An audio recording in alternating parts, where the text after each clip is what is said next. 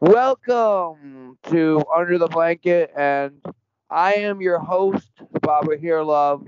But as you know, as I know, I am not Baba Here Love. That is just a label, and I'm not a body, and I'm not a separate self. I am the cosmos. You look out at the stars, that's me. You look in the mirror, that's me. You look at a tree, that's me. You look in the toilet, that's me.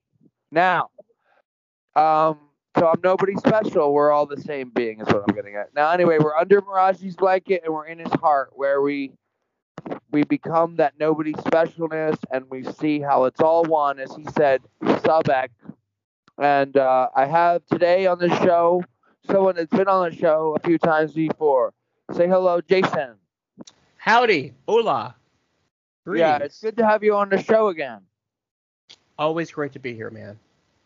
Yes, and here we are, and here we are. So I thought I'd start off this show, and we're going to talk about like uh, ideologies and uh, the different cultural, political differences and stuff like that, and how it relates to awakening to oneness and spirituality and so on. So I thought a uh, great story, and it pro- maybe it happened for the show. Um, uh, I was out at the dollar store, and uh, me and my lady had just gone in uh, in Kalingo's. Uh, it's a you know, I'm not working for them. This is not an advertisement.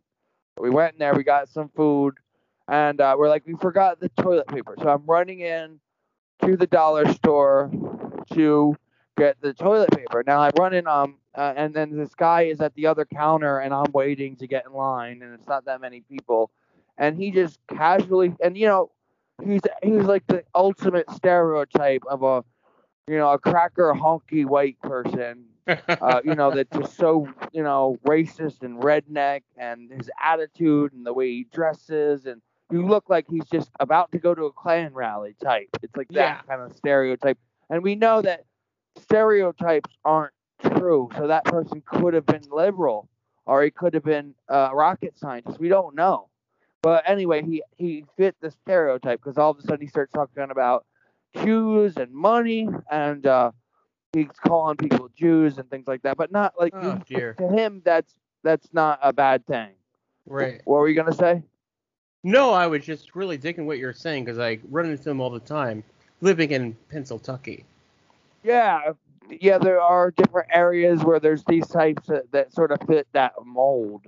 I guess you should say. Mhm. Uh, in, Pennsylvania areas, there I was like uh, in South Jersey, it's kind of like that. It's like we call South Jersey a lot of times North Alabama, and you call Pennsylvania. So. Yeah. so anyway, what, what's interesting that happened? So he st- says the Jew thing, and spontaneously I do this kind of guerrilla theater thing, I guess you could call it, and I start yelling at him about anti-Semitism, and uh, and I and I just like, well, how dare you? What y'all? What you use anti-Semitism and Jewish people are people, and then. But I wasn't angry. I was coming from a place of love, so that must have threw him off. You know, Yeah. so I'm coming from a place of love and non-judgment. I was in a state where I see that indeed I am him and he is me and we are one. And I was Mhm. seeing that his racist ego trips about Jews anti-Semitism, it's called, um, are my are we're one. So his his ego trips are my ego trips. We're all the same being, and all our karma. It's like his stuff and our my stuff is all. It's all our stuff from this spiritual perspective. And here I am yelling at him like that, but the vibe I'm presenting as I'm yelling at him is love and not an acceptance. So that must have thrown him off. And then I start like shifting from the yelling to like crying, pleading. And I'm like, why can't you see that Jews are human beings and all this kind of stuff? And he's trying to walk to his car.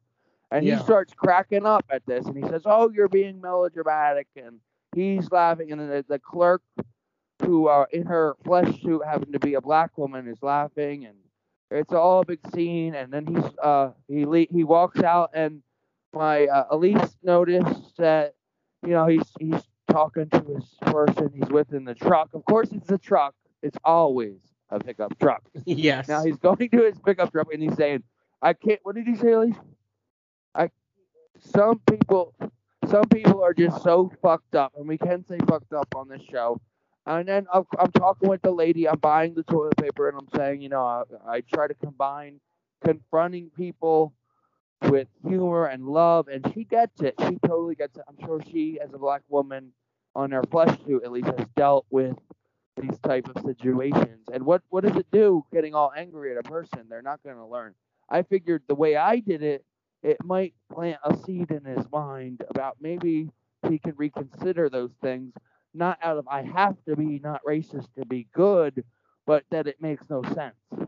So that he'll see that beyond that sort of thing through love rather than judgment, which I think a lot of people they get caught in the righteousness of being politically correct. I am not racist and I am every liberal thing that's right and I never do a non politically incorrect thing and and they get righteous and they get judgmental and they pick up apart everyone for all that kind of stuff. When we know in reality, backstage in the here and now, we're all one.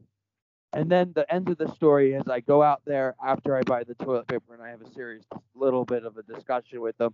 And he did he indeed says, uh, you know, he says, "Oh yeah, we're all people, but the Jews are Jews," and that's what it comes down Oh. to with this kind of. Yeah, yeah, he was really probably going on his way to a Klan rally, he, you know, and he was about, you know, the stereotype that Jews have something to do with being cheap and so on, and you know, it's the dehumanization that people are people, but Jews are Jews. It's like they're not in the us. It's that whole situation of the us versus them. There's us, the white people, and there's them, the other people.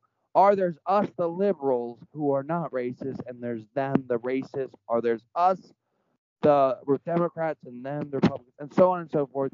So I figured that's a great way to start off the show telling the story because I brought up a lot of stuff. So, Jason, uh, I give you a lot to work with, and maybe you have something to say about all this.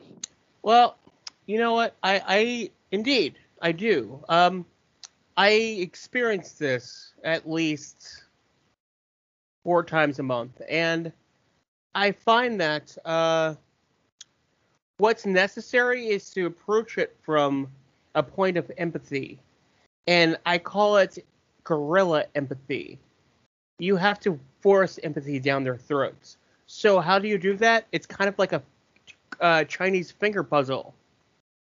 Instead of, because I used to like scream myself hoarse and scream at them and say, "What are you doing?" Blah. But I learned that if you tr- approach it from a point of view of like, you know what, I understand where you're coming from. I understand your frustrations. I understand your fears. Let's explore your fears of what you're going through. And then I try to, and then I, I take the platonic method, if you will. I listen to what they're saying and I listen to their frustrations of not being heard, not being listened to, and being afraid that they're being eclipsed.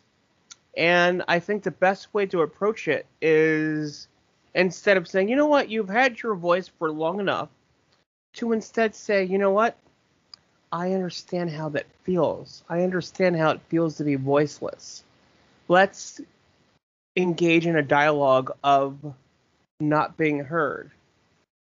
And it really works really well for me. I find in Pennsylvania, uh, when I talk to people, because I generally, but generally, you know, I drink like a fish, so I go to bars and I talk to people. They drink like fishes, and sometimes they're a little willing to listen to what I'm saying. So I'm like, if I say something to them, they're willing to say, you know what? I'm so happy that you, as a black guy, because they're they generally assume that I'm not going to listen to them and that I'm like this crazy militant black guy, and I'm just like, hey man, you know what? I understand your pain. You know what? I understand what it feels like to be voiceless. Let's engage into a greater dialogue. You dig what I'm saying, man? You know? Yeah, I do. And you know, uh, to respond to that, uh, you brought up black militants. It's interesting because I figured this this show is about under uh, Maharajji. He's the blanket guy, and Ram Dass and that lineage. There was the the Black Panthers that were considered militant, and the FBI killed these people, and the cops killed these people, and uh, uh, they they they were reaching out though at a certain point. They weren't just about uniting the black community. They wanted to reach out to the white poor and they wanted to bring together the lower classes and change the economic system. And it was Indeed. really and um, but it was done from a lot of sense of what you were saying, uh, militants, like they want to unite with the black poor, but it had a sense of righteousness about it, militant. And I'm not against. I'm very pro Black Panther. I think they were really cool, and I consider them heroes and so on.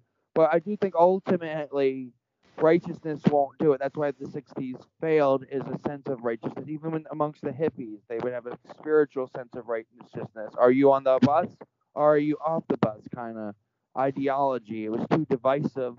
And your your way approaching it is about uniting people and so on and so forth. So I see they see the difference in that. But it's funny because the Black Panthers actually came to the same conclusions because um, Bobby Seale and Fred Hampton they they actually got a hold. Uh, they went into some like um, one of them. I forget which one, um, but he uh, can't remember his name right now. But he went in solitary confinement, and in solitary confinement, he had nothing else to do but meditate. When he meditated, he found that it's all one. He discovered that samadhi, uh, that he had very vast spiritual experience about one with the cosmos. What else are you going to do in solitary confinement except meditate? So he forced himself to meditate and he got to that place. And then when he saw books like Be Here Now with Ram Dass, he was like, I get it. And he ended up talking to Ram Dass, and Ram Dass helped advise him. And he found the other Black Panthers, some of them, not all of them. Bobby Seale also got into the spiritual stuff. But some of the Black Panthers were upset because they were like, "Hey, you're not angry about all this stuff. You don't think it's, don't you think it's unjust?" He's like, "Yes, it's unjust, but you know, it's all one." And they wouldn't get that part of it. And they, they uh, but he said Ram Dass gave him good advice. He's like, yes, you see, it's all one, and your scene's starting to blow apart because it was run on a lot of righteousness. But what you do is you on the inside you see it's all one, and you remain calm and centered and all that, and you remain in that spiritual state, and then you just play the role of Black Panther. So you go up there and like I did in the store, you give a rou- rou- rousing speech but you're doing it from a place of calmness. You can be animated and say things loud and be calm and loving. So he was like saying, he said, be an essence Black Panther. So I figured that is relating to what you were saying, you know? Well, you know what? You have a really good point there, but it it runs deeper than that because in, in the description that you just gave, it only that method only really serves preaching to the choir how do you reach the other side? I find you reach the other side when uh, you not just say like what you're going through or where you're at or where you're what what head what, where you're at emotionally or how it's gotten you down because the other side is never going to listen to that. They're never really going to truly understand because they don't have the empathy, many of them, to actually understand where that's coming from. How you how you reach them is to say like you know what my struggle is your struggle. They may be drastically different messages, but what we're striving for is the same thing. You're in pain, I'm in pain, we're both struggling to be heard, and that's how we actually reach reach this precipice of just like, you know what, uh, because you know I've listened to I've one of the greatest things I've ever that ever happened to me was I was once at a bar and there was this neo-Nazi that was there. This is an absolute true story, and he got really drunk and he just started spewing out all this hate. And this was in this was in Philadelphia, West Philadelphia, and everybody was ready to kick his ass, like just punch him in the face. And I got in between everyone, and I went up to him and I tried to give him a hug. He pushed me away, and I said, "No, no, that's not what it's all about. I'm going to give you a hug because I know and I feel what you're going through. And I hugged him and he cried in my arms. This neo-Nazi cried in my arms and and like just melted. And all he wanted to do was be heard. And I feel like he never was ever heard before. And he just literally melted in my arm, my arms. And, I, and we're still friends to this day. Well, uh, that is a really beautiful story. It reminds me of that guy who uh, his flesh, his face suit, that his flesh suit, whatever you want, flesh popsicle is black, uh, and he goes into Klan rallies and talks to these people, and they're cool with him going around and hanging with them. So I guess the Klan has changed a little bit, and they hang with him, and a lot of them through hanging with him and being heard, like you said, they he listens to them and they go on these racist rants and he doesn't. I think a part of uh, what you're talking about is he's listening to them without judging. You know, Indeed. like you were saying. And then boom, boom, boom, all these Klan members start leaving the Klan because of their interaction with this man who's not afraid. He goes into these Klan places. Indeed. He's not afraid. You know. That is absolutely true, and it's the magic. It's it, it actually it comes across as magic, but it's just the true reality of empathy, love, and compassion. And I've witnessed it firsthand how you can actually melt hearts. You're not going to reach everyone, okay? Because some people just want to be angry, but I tr- the average person who is just like you know frustrated. If you dig deep enough, you will find where their true reality is. And it's not from hate, it's just from fear, hurt, and pain.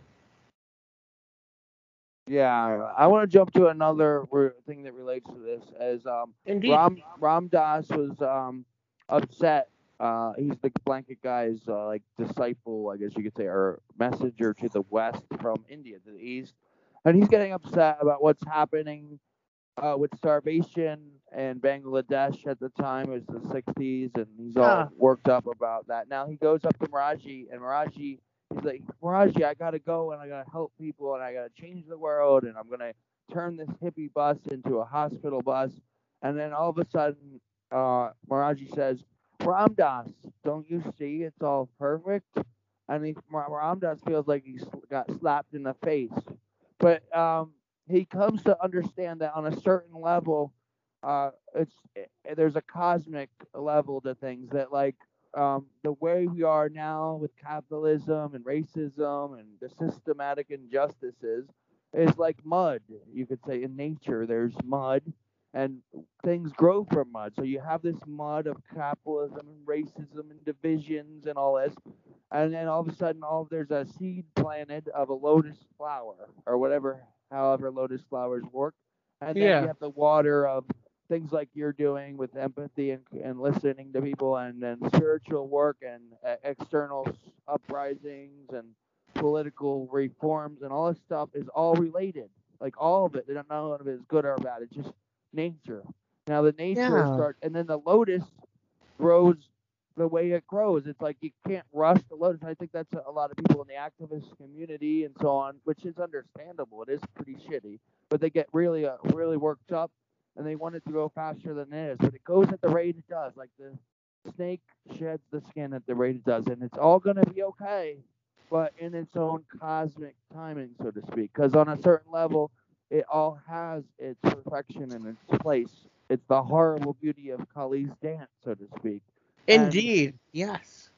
Yeah, and uh, before you go, it's that one other thing is that perspective feels very peaceful. So if you step back from the melodrama and you look at it and you're like, it's all okay the way it is, you feel this immense peace and bliss.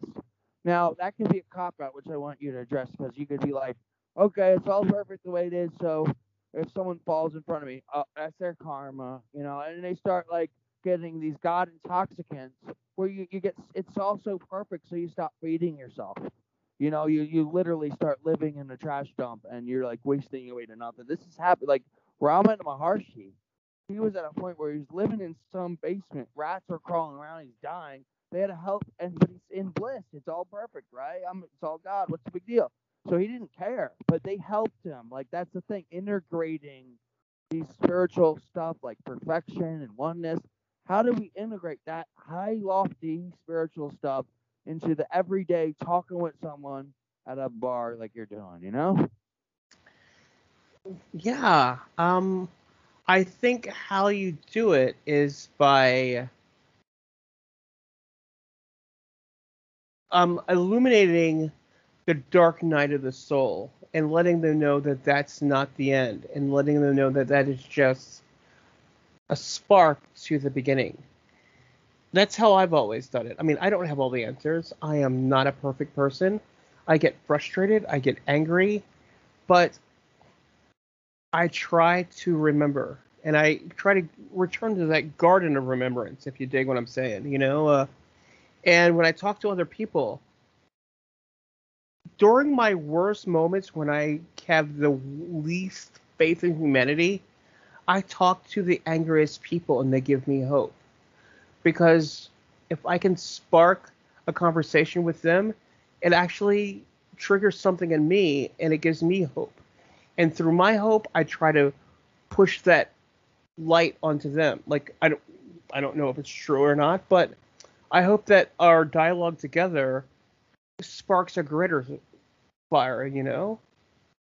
And I think that's the only way to go. Like we can uh, we can obviously just eh, yell at each other and say you're wrong and you're wrong and you're wrong, but if we just try to listen and actually just say, you know what? I understand your pain. But I also through your pain, I see your heart.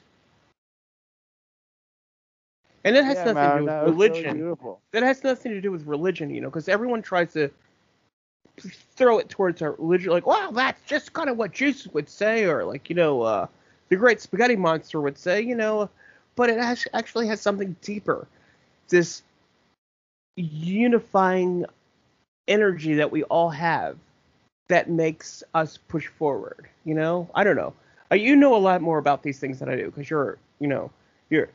I, I love your heart and I love your ideas. They just always give me hope. Whenever I listen to your posts, they just really spark a smile in me. You know. Uh, Well, uh, as far as who I am, I am you. I am that guy you talked in the bar. I am the shit swirling down the toilet. I am the stars, and that's just one little part of me. The universe, one little like bubble in a big bath, you know, and that's one. little Yeah. There's infinite other levels of myself, and every being that's ever been and ever will be is me, and every level is my level, and it's all just a dream of mine. And we go through we live out as one. We live out all the different parts of the racist in kentucky. And we live out the liberal in new york. And we live it all out.